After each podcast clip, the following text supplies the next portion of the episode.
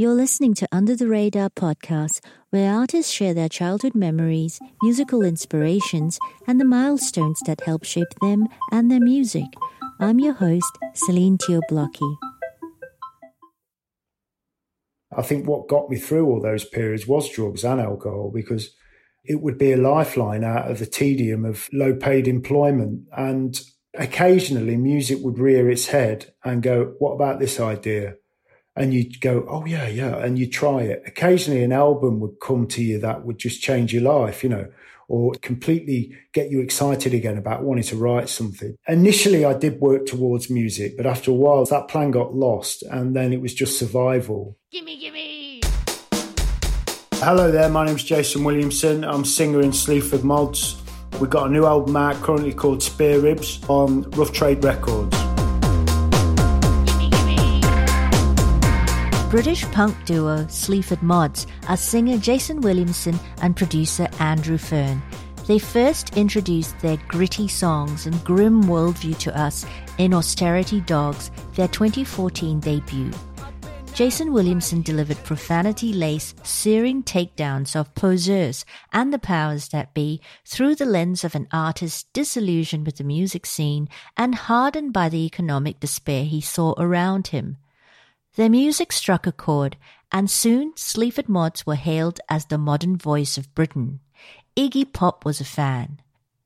Now, three successful UK top 10 albums later, Jason Williamson knows that he can't write the same songs about being hard done by society.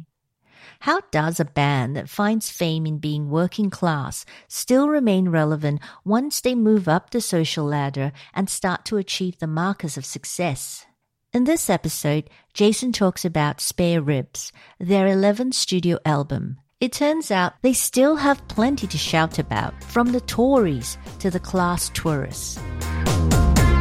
I've been out playing to this mindless abandon, this ropey idea about love and connection. Just stuck on silly ideas, cause it's all you can call.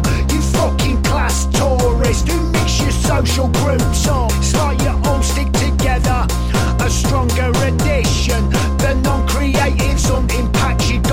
Invention. Just stuck on silly ideas, cause it's all you can cook. This kitchen's looking sketchy, mix your chopping boards up. Before we hear more about their disdain with the current Conservative or Tory government, Jason opens up about his childhood and growing up in another era when the politics of austerity were also at play. So you live in Nottingham now, but you grew up in Grantham, Lincolnshire. I yep. understand it's Margaret Thatcher's birthplace. Yeah. And so, for those of us who don't know the, the north of England in the same way, can you paint us a picture what it was like growing up there? It was pretty boring, really. It was quite depressing, just optionless, featureless. You know, there wasn't a lot going on. I don't know. I just remember having options and going out when I used to go out and play with friends, either petty criminality, stealing cars or breaking into shops or smashing things. You either did that or you stayed at home, you know, and that's it. That's literally all you had. And it kind of morphed into coming of age, turning 16, leaving school, just trying to hold on to things that, that looked like a little bit of inspiration, you know, music, film, dreaming of getting out, basically. So, is there a specific memory that you have that when you think about still kind of makes you sad? Maybe you don't even want to think about? Yeah, I think like the way people turn out and they're not even aware of it. Some people are just absolutely, they're just dead from birth, aren't they? They've got no chance. The way they've been brought up, their parents, and how they turn into their parents mm-hmm. and keep repeating the same mistakes. It's really sad it's it's a real tragedy, you know. And I see a lot of that in old friends and um, people I knew. Yeah, it's a bit of an heartbreaker. One of your songs, Fish Cakes, you talk uh-huh. about your childhood a little bit. Did you zero in on a particular memory from your childhood there? No, it's just a collection of memories, really, of spending birthdays in chip shops because mum didn't have much money, but I mean, that was great to me. Chip shops are brilliant. You know, secondhand presents at Christmas, again, it didn't bother me because they were always presents I wanted. I didn't care if they were secondhand. So, do you have one specific memory that makes you happy? Christmas Day, actually. Christmas days were always happy. I always have fond memories of those times. Various holidays we went on. Again, I have fond memories of those. I was lucky enough to to go over to Greece to visit relations when I was like eight, I think. That was a big deal, you know, going on an aeroplane and going over there and, and meeting a family in Athens. And I've got fond memories of that. But yeah, you know, generally a lot of it was quite heavy, I think. There seemed to be a succession of events that, that, that were very heavy, you know. So a lot of it is you get quite tense when you think about it. Do you know what I mean? It's and I don't think that'll change, will it? Really? Mm-hmm. I mean, you get your head around it a bit more. Yeah. When did you yourself become aware of like songs and music and kind of how transformative, like you said, it, it, the music could actually take you somewhere else? From a very early age, I guess. You know, uh, mm-hmm. from the age of ten, possibly earlier than that. Music, mm-hmm. the traditional format of a pop song all of these things appealed from a very early age. Can you remember what were the first couple of songs that as a kid you were like, hey, I like that? Stuff like Taste of Honey from the Beatles, but I think that's a cover actually. Heart of Glass by Blondie. Anything from the Sex Pistols, a soundtrack to Great Rock and Roll Swindle. Then there was other stuff, stuff that I wasn't really, wouldn't really be a fan of, but that was everywhere. Adam and the Ants, Human League, Neil Diamond. I got given lots of records when I was a kid, but I was not interested, you know. I got introduced to punk at about the age of 10 and was heavily interested in that. And that's when my um, interest in sort of collecting vinyl sort of started. Is this when you put margarine in your hair and tried to be a punk? Yes, I did. Yeah, yeah. Well, the haircut was called a spike. It was kind of a, a mixture of David Bowie's Ziggy Stardust kind of haircut without, you know, the kind of long bits at the back. It kind of been adopted by the 70s punks, hadn't it? So margarine was the go to uh, hair appliance back in the day, definitely. um, so, when did you actually start making music then and um, wanting to do it in a more serious way? I was in a band briefly. I went for one rehearsal, punk band, when I was about 11, but that didn't come off at all. I spent ages writing lyrics for songs. Me and the guitarist rehearsed quite a lot. And then I went to the rehearsal and the drummer just couldn't stop laughing at me because I was so serious. I was really screaming. Not screaming, but I had a really ah, punk face on and he, he just found it funny as amateurs do, you know. when you've got imposters in the room, they're the first ones to start making out that it's not very good because it makes them feel uncomfortable. But yeah, um, yeah. so uh, after that, I didn't touch anything till I think I was about 17. And I was in a band when I was studying at college, an indie band. Then I started tinkering with that business and then went off that again and then didn't start again until 1992. So I was about 22. You also fell in love with The Jam and Paul Weller, and enough to like call your band the Sleaford Mods when you eventually started playing as the Sleaford Mods. But what was it about The Jam that made you go, yeah, that's my people? I think The Jam was like more of a peer pressure thing initially. And I started listening to them when I was about 11 uh, because everybody else was. People considered the Sex Pistols to be a bit academic, intelligent, which obviously is not the case, you know. But I think they're a band that have revealed themselves over time, whereas the Jam were were more in tune with the kind of working class consciousness of that period. I think. Mm-hmm people were not yet ready to insult the Queen, really. And, you know, the Pistols were doing that, or to acknowledge the fact that their lives were controlled by a very small group of people. Whereas the Jam were just talking about everyday things. And I think there was a tradition of that, obviously, with people like the Kinks uh, and any of those bands from 10 years previous. So, so initially it was peer group pressure, but I really did get into it. You couldn't help it. It was a very powerful character, Paul Weller was in the late 70s and moving forward. But yeah, you know, they were definitely a hard hitting band that spoke to a lot of working class kids. So, how old were you when you went to your first rave, and what was the experience like in the early days? Were you like going to into rave at fields, or were you already in clubs? It was clubs. I was a clubber. I wasn't a raver. You had you were either a clubber or a raver in the early nineties, or you know, sort of. Uh, there was there was literally those two kind of groups. Raving was not for me. My sister was a raver, but I was a clubber.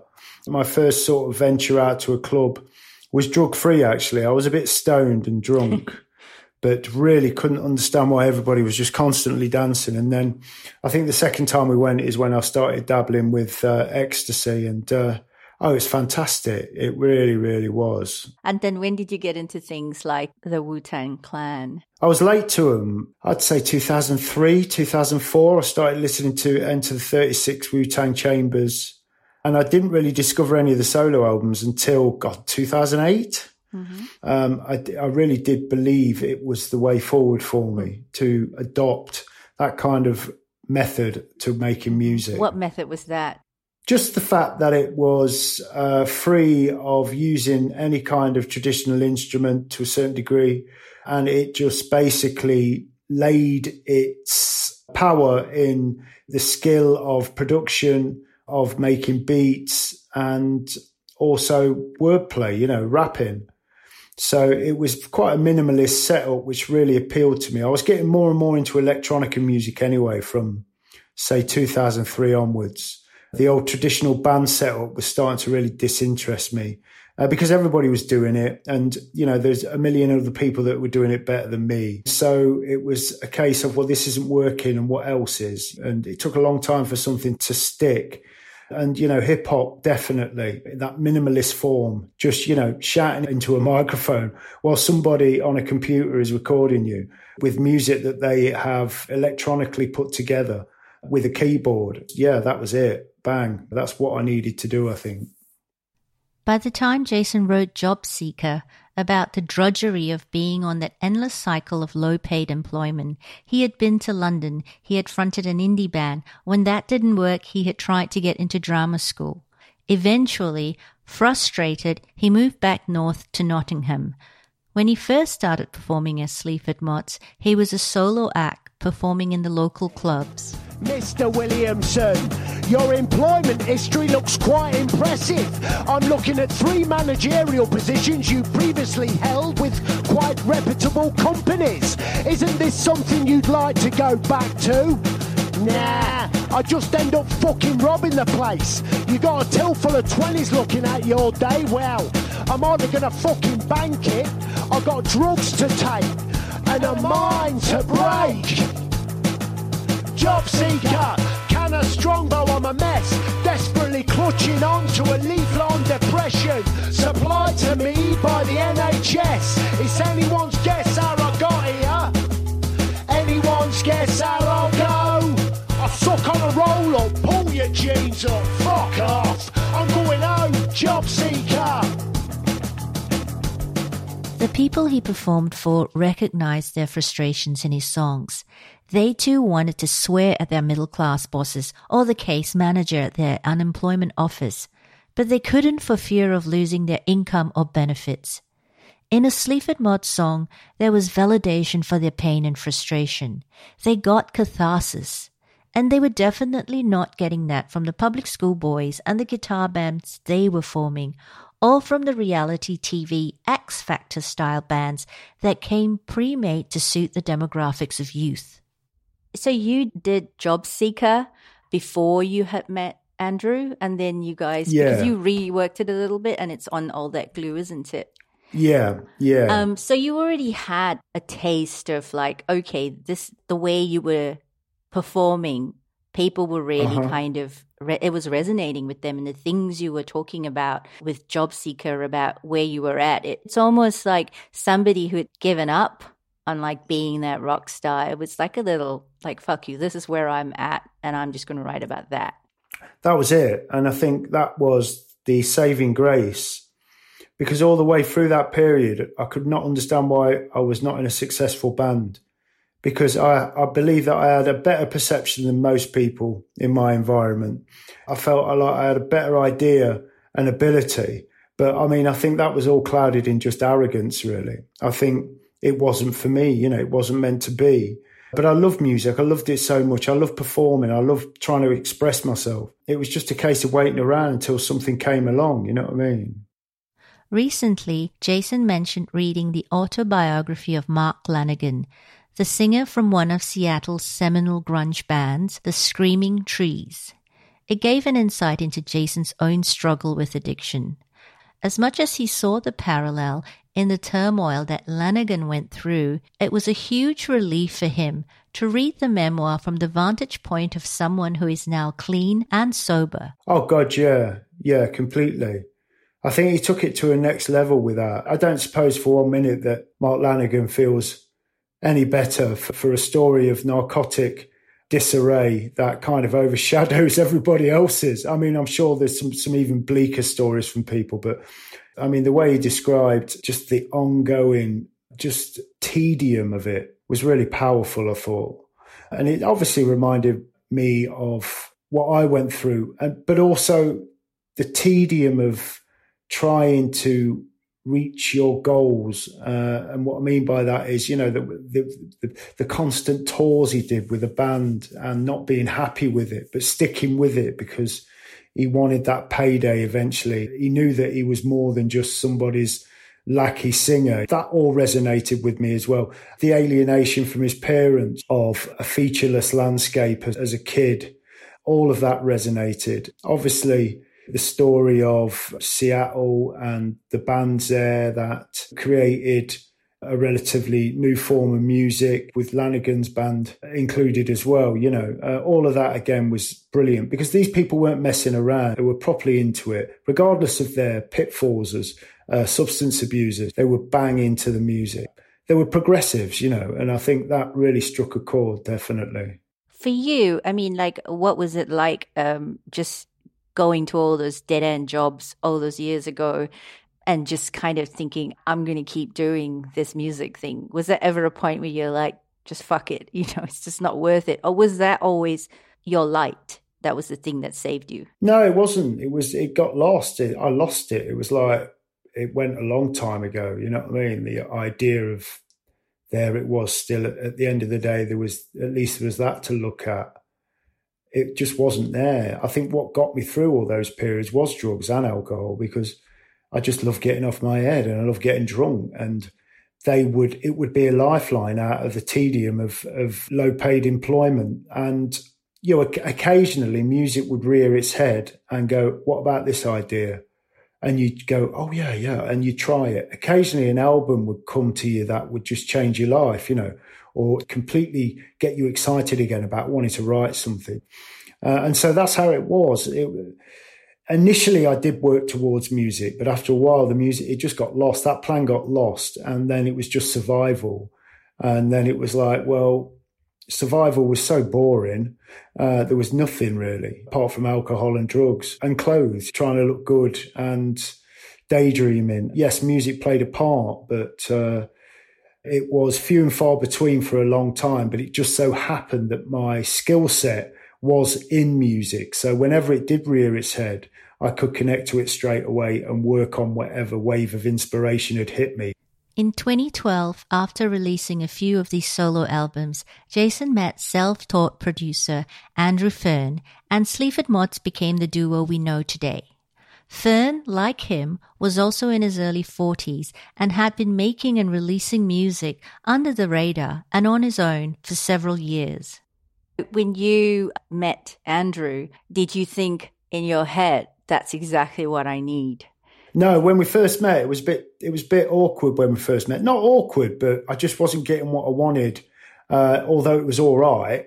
Uh, and when I listened back to that first song we wrote, it was called All That Glue. And we named the compilation album we released last year, named after that first song. Mm-hmm. And the song's actually all right. Andrew was listening to a lot of dubstep and a lot of other weird stuff. His intake of inspiration is, is absolutely bottomless. He, he, can be inspired by anything. So it's a waste of time trying to narrow it down, you know. But at the time, I think he was caning a lot of dubstep and he obviously had a real liking for grime and hip hop. So there was a lot of common interest there. But yeah, it wasn't too fruitful for the first time. And then I, I didn't bother after that. I didn't bother contacting him And um, I had an idea for going to a studio one day on my own using a bass player I got hold of. And I saw that he joined Facebook and I needed somebody else to come down and record it. So I, I wondered if, you know, I got in touch with him again, said, you fancy it? And uh, that's how we started again. What was that first couple of songs that you sort of worked on that you went, yeah, this is going to work? From that point when he came to the studio that night, which he wasn't too impressed with, because it was just like, why have you got a bass player and I can do that? And I'm like, well, you know, and you could just tell he was like, oh, for fuck's sake. so, um, I don't know. It's, it took about another year after that. And when we started doing, um, songs off the first album, like uh, I Don't Want a Disco or Two. You, you make more money out of my existence than I do. I dodge the small tanners, the music scene think they are shit bands. You're all wankers, grinder man bores, white funk snores, good relationships with the industry donkeys and live down south. Talent forecasts, shut your mouth. I don't want a disco or two. What else? McFlurry.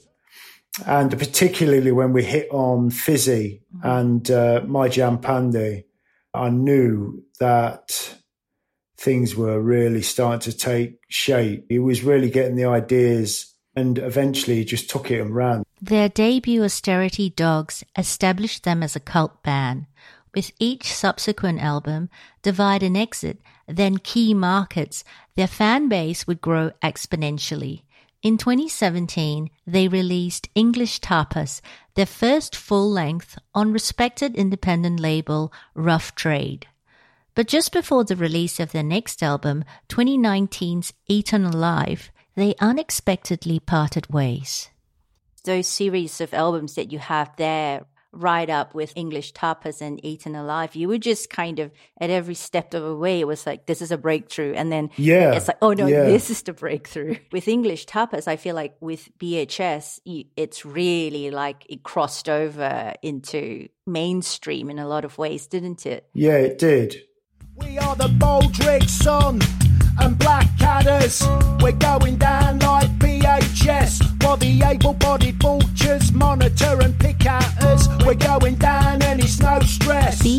BHS stands for British Home Stores, a department store that was once a staple of British high streets. Fashion tycoon Sir Philip Green infamously stripped it of its assets and as the company collapsed, leaving thousands without jobs and pensions, he was spotted in the Greek Isles and Monaco on his multi million dollar super yacht. Oh,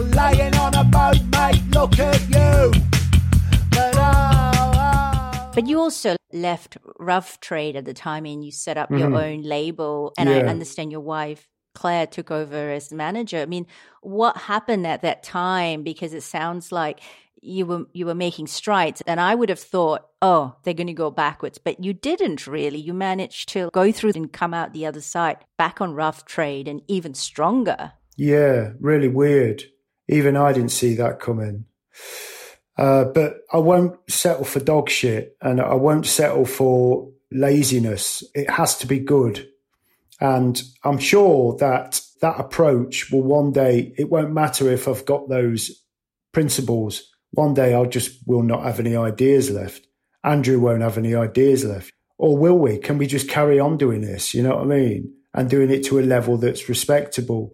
I think initially, going back to your point, the relationship with Rough Trade has helped massively. And they don't really stick their oar in at all. But the connection with them seems to make the operation different and both English Tapas and Spare Ribs are different albums. Eaten Alive is obviously, but it's kind of a weird one because we weren't with Rough Trade, so it, I don't consider it as good as those two, you know. But it is still a stepping stone. I think we left Rough Trade with some bad advice from our old manager. He wanted to leave. He didn't feel that they were relevant. But it came to the point where it was obvious that he'd lost his way with it and he was just making excuses and he just wanted us to go independent again so he had more control over it and to do it in the way that he thought was best, but it wasn't best. We were a bigger band. We're not a DIY band anymore. And we, we, we simply just outgrew him, you know. So we parted ways. It was really weird. We were like two months before an album release. We had no album campaign or anything like that.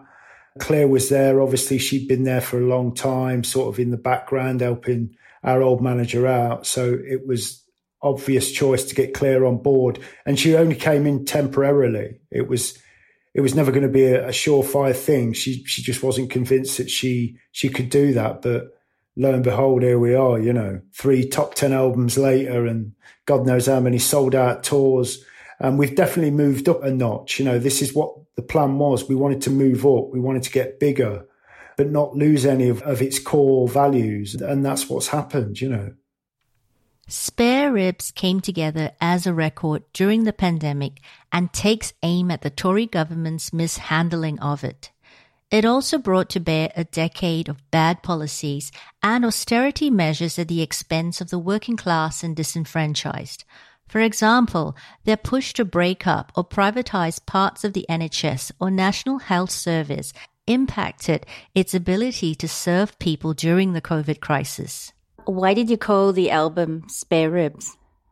I just think that in this country at the start of the pandemic, the government thought more about the economic model than they did uh, the welfare of the citizens. And this was evident in the amount of unnecessary deaths that occurred in this country and are still going on uh, since the start of the pandemic. A massive percentage of these have been disabled people. So there's a very heavy disregard for certain social groups in this in this country and certain you know certain people it just got me thinking that we are all really depending on our position on our status on our financial position we are all potentially spare ribs fodder expendable collateral in the face of capitalism you know what i mean this greed and disregard for the people without the same privilege prompted him to write Shortcummings it's a takedown of the political class and Dominic Cummings of the Tory party specifically. Cummings was a political strategist who served as Prime Minister Boris Johnson's short lived chief advisor. He was an architect of some of the worst policies put forth by the Tory government during the decade since they came to power, and who Jason felt was an example of how arrogant people with immense privilege can behave. He's gonna get all his dreams. He's got short, short, short, short, shortcomings. He's gonna mess himself so much, but it's all gonna come down hard. Jason's words would prove prescient. Cummings was caught in a scandal when he broke COVID protocol and travelled. MPs then called for his resignation. Hello there. I'm here today to talk about the importance of independent venues. In Spare Ribs, Jason also takes aim at the people in the music industry who take up causes for their own good name as opposed to being really interested in helping. I'm also secretly hoping that by agreeing to talk about the importance of independent venues, I will then be in a position to move away from playing independent venues. I'm no good with elocution to get myself into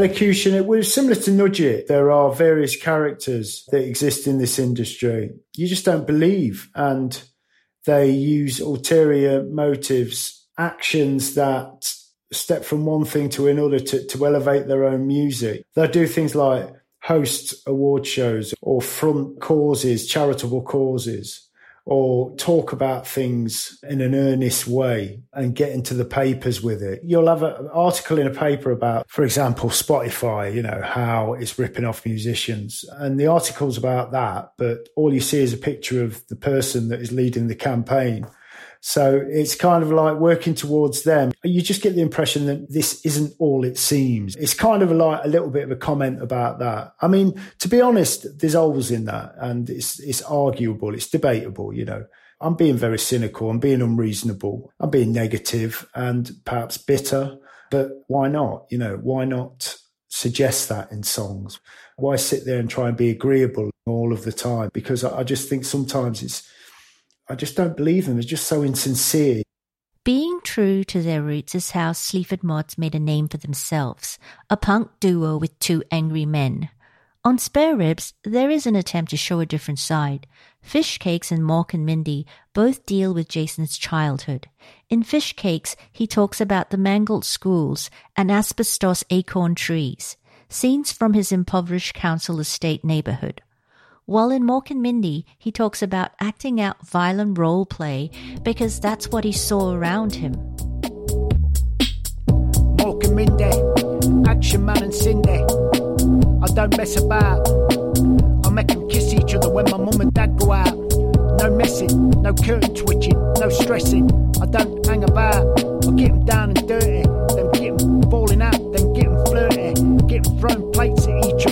that's what it's all about. Now fuck off back to your own room. Well done. You don't usually talk about your childhood in any sort of way, right? In No. in your in your music. So Uh-huh. I imagine when you did this, it must have been difficult. Yeah, but um, only in the sense of will this work? I wasn't really that bothered about disclosing the information and then about answering any questions that might come my way about the song. But it was more so, will it work? Because, you know, stuff like this can fall into the category of self pity and it can feel as if you are trying to evoke empathy when that is not the case at all. You know, these things were on my mind so much that I really thought they inspired the lyrics. They inspired my motivation to write a song about them. Nice to smell like meadows, not like hell. Dying dandelions and bumblebees. During the summer that the song was first written, Jason had a serious back injury. It was then brought to his attention that he'd suffered from a rare form of spina bifida as a child. For much of his childhood, he was plagued with back pain that was never properly diagnosed. At 12, he had a major spine operation. This was a trigger that brought back a flood of memories about his mother and other aspects of his childhood that he'd had forgotten, and it became an emotional time for him. My relationship with my mum is very fractured. We don't quite know how to act with each other. Um, it's a weird one. From the age of about two to four, it suffered because my mum went into a deep depression and she was put on electric shock therapy, which is what they did with a lot of people uh, back in the day uh, to try and treat depression. And it just, it totally sent her west. And so for a good two or three years, I wasn't having the relationship I should have been having with my mum. Though unaware of it at the time, this introspective mood would creep into the album and give it a different dimension. You're not from round here. Crash landed about a week ago. It would also be the first time that women's voices are featured on a Sleaford Mods album. The state of it is alarming, so don't presume anything.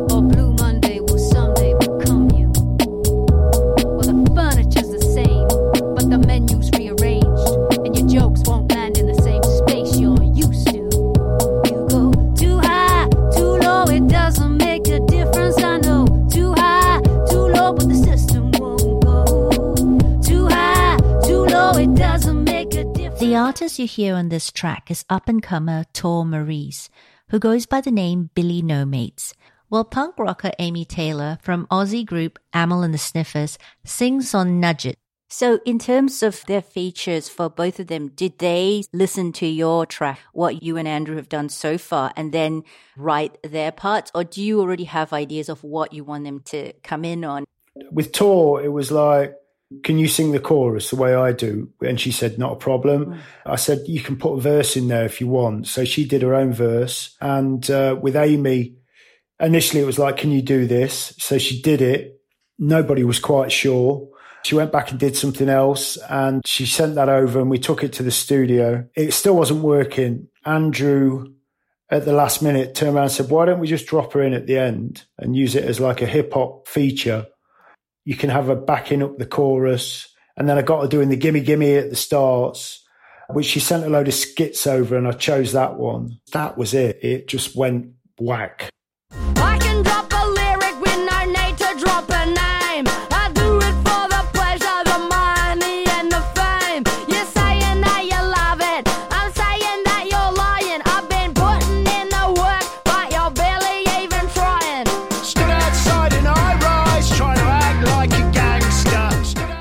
Taking down what he sees as the disingenuous has meant that Jason has ruffled some feathers. He called out another punk band for appropriating working class roots.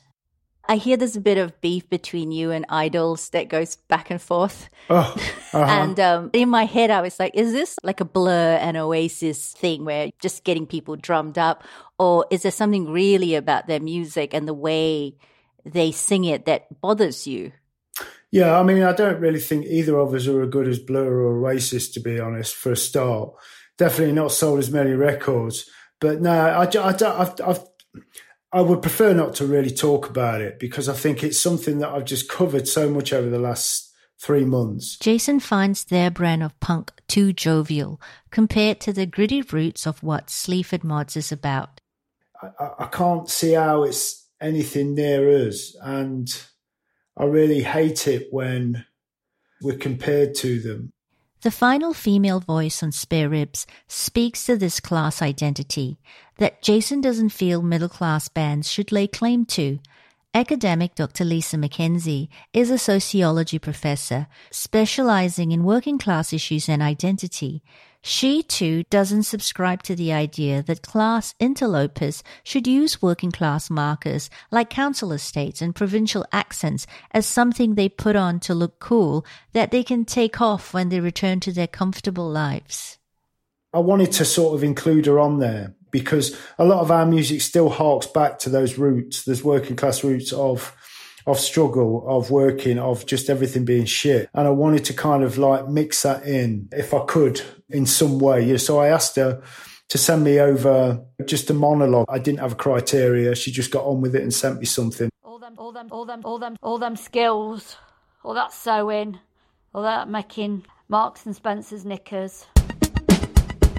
Kind of adds to the color of your whole discography, not just this one album, because mm. you've, you've done, you know, you've done that kind of two blokes thing, and Yeah. now you've got like women's voices and very, and not just because, hey, I want to put a woman on the track. No, it was yeah. I mean, we wanted to represent women on the album. That was that was something we wanted to do.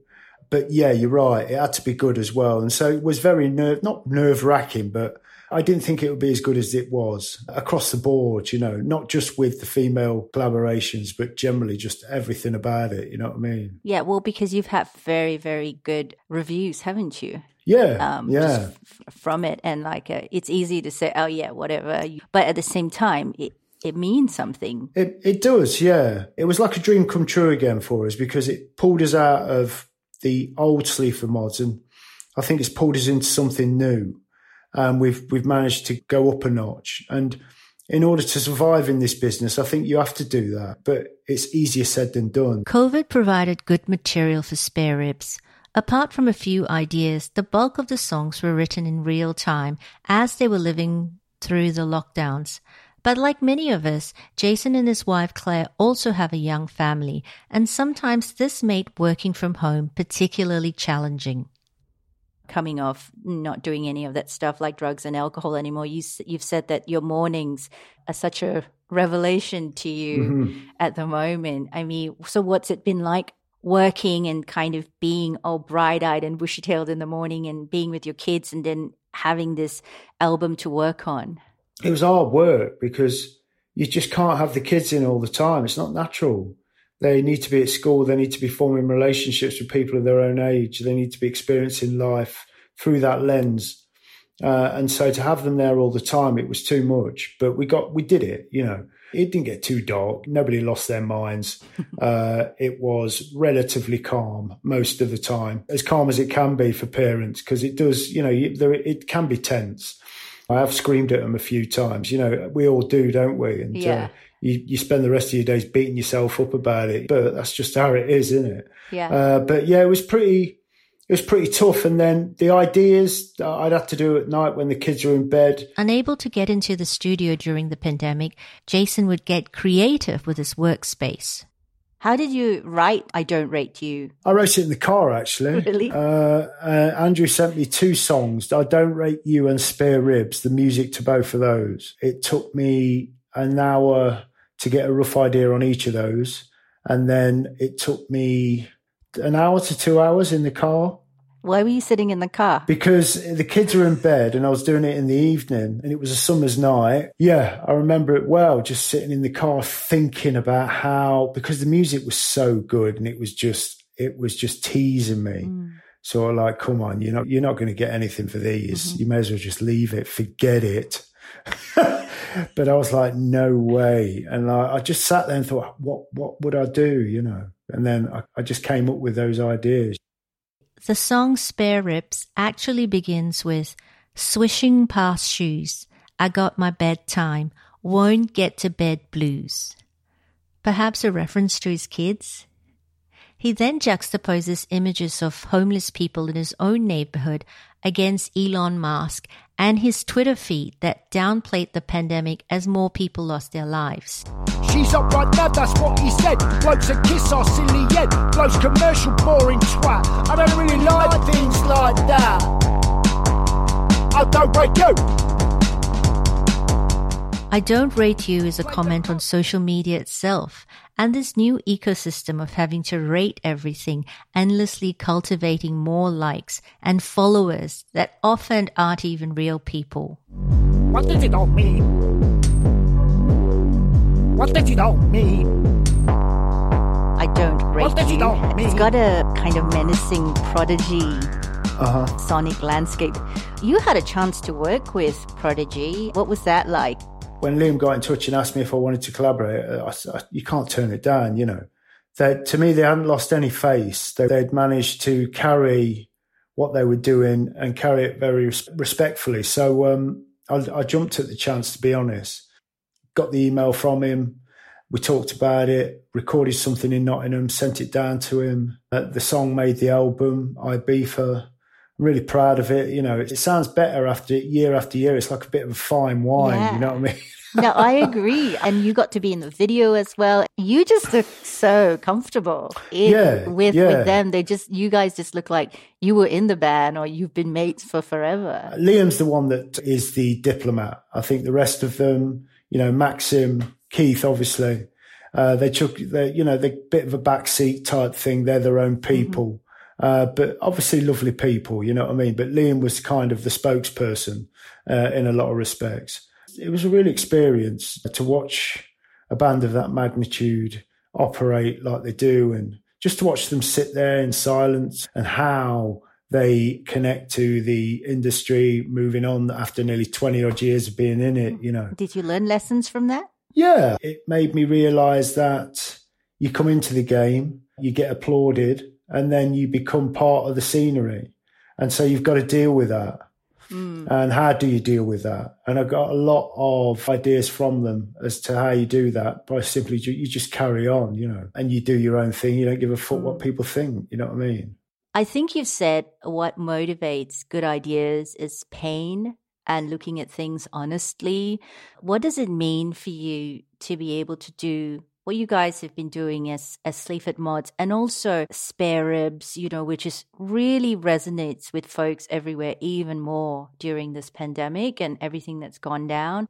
I think that's the only way that it, it keeps me interested. It inspires me, you know, those things. And it's like, you've got to nail that. It's important for me to nail the pain that's going through my head and the boredom and the frustration and also the negative aspects about myself, whatever they may be, whether it be bitterness or jealousy or envy or whatever, you know, paranoia. It's important for me to nail those in songs because that is my life and that's what I see around me. It just so happens that we everything is so heavily politicized. Politics is very close to us at the minute.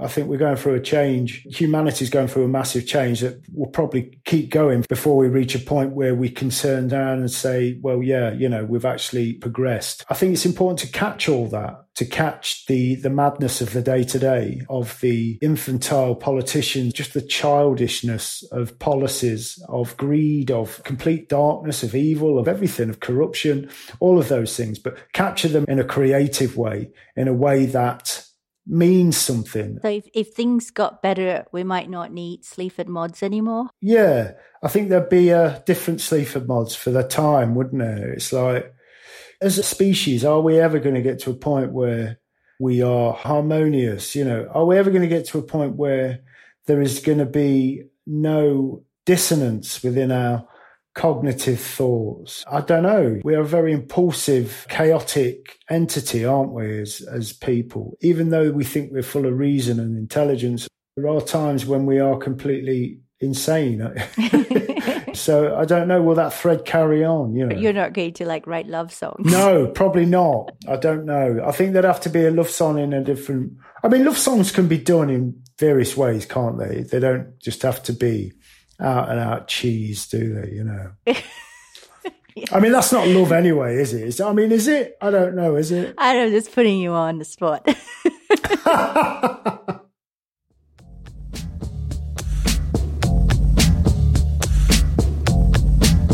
Out there,